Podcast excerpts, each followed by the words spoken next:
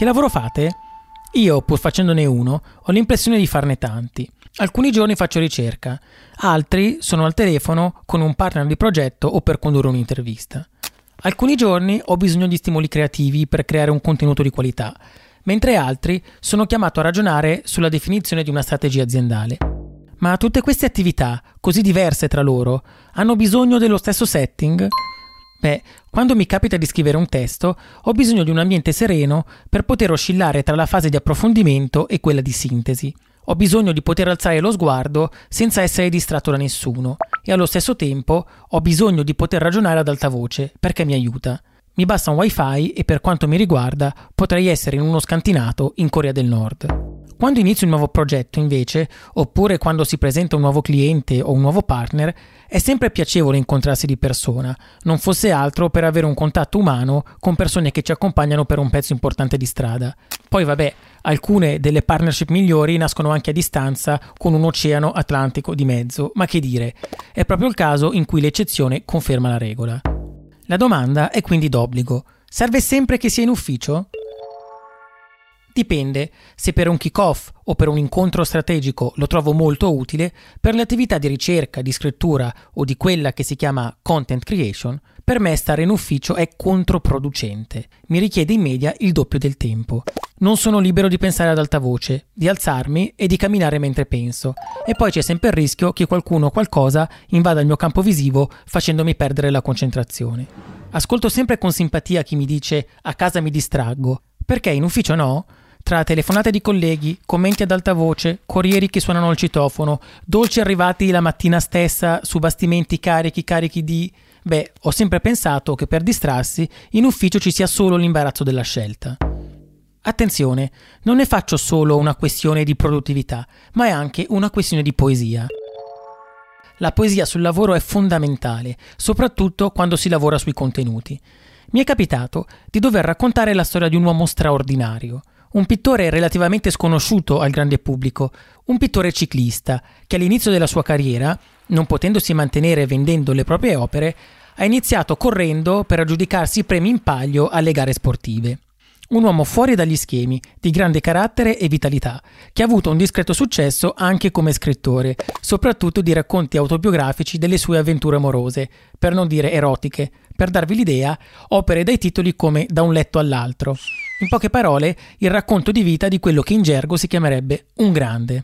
Ecco, mi sono trovato a raccontare la storia di un grande in un seminterrato, luminoso e tutto vetri per carità, ma pur sempre un ufficio con i muri bianchi, con le scrivanie piene di cancelleria e con qualche carta volante. Intorno a me omini con le cuffie che battevano al computer.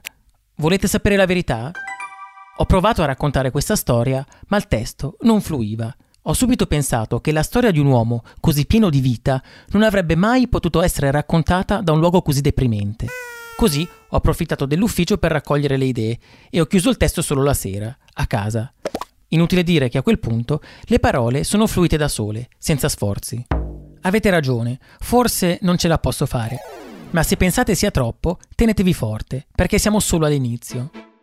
Quando ho di fronte compiti tecnici e ripetitivi, come lavorare su un database, per me la chiave è poter ascoltare buona musica e ballare. Lavoro a piccoli batch, a piccoli lotti, che richiedono grande concentrazione. Chiudo il pacchetto di lavoro e poi faccio una piccola pausa mm, dirompente.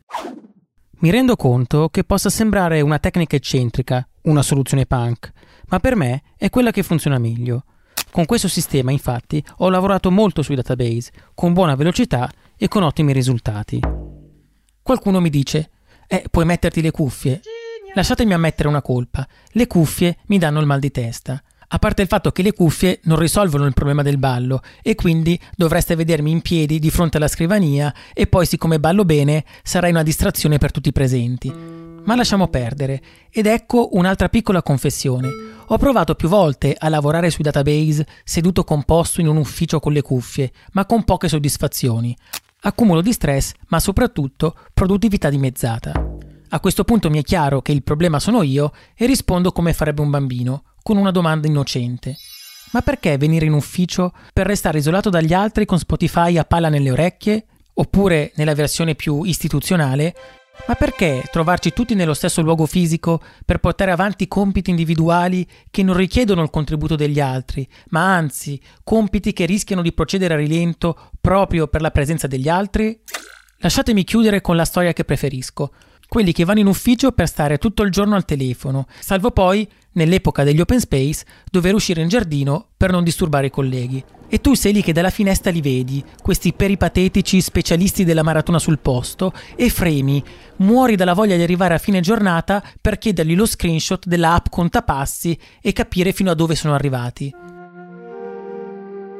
Per riassumere, uno degli aspetti del lavoro fuori dagli uffici che amo di più è la flessibilità di poter organizzare i compiti nella maniera che mi è più congeniale, fuori dalla retorica dell'ufficio per l'ufficio. Attenzione, il fine del lavoro non cambia, portare a casa gli obiettivi prefissati anche perché le mie to-do list non me le toglie nessuno. Ma nel mezzo c'è tutta la differenza di questo mondo. Mi posso immergere nel silenzio di una lettura e poi parlare ad alta voce per concludere un ragionamento. Posso lavorare a piccoli batch e ballare quando ne sento l'esigenza.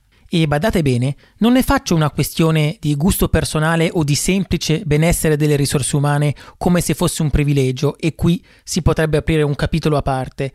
Al contrario, in questo caso ne sto facendo una questione di business e di risultati, sia in termini di qualità che di quantità ovvero la flessibilità di lavorare a distanza nel setting che mi è più congeniale, presentandomi in ufficio nei casi in cui ne sento l'esigenza, mi aiuta in media a ottenere risultati decisamente migliori senza intoppi, con evidenti risparmi in termini di tempo.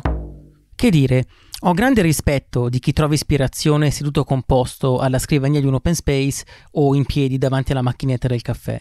Io, in tutta onestà, Preferisco avere la libertà di leggere un testo per poi parlare da solo ad alta voce, di pensare camminando o semplicemente di ascoltare Nina Simone in cassa mentre guardo il pettirosso sull'albero di fronte a casa. E per di più, con i database, ne approfitto per ripassare le mie mosse che poi posso sfoggiare in pista quando vado a ballare. Ditemi voi cosa dovrei voler di più dalla vita.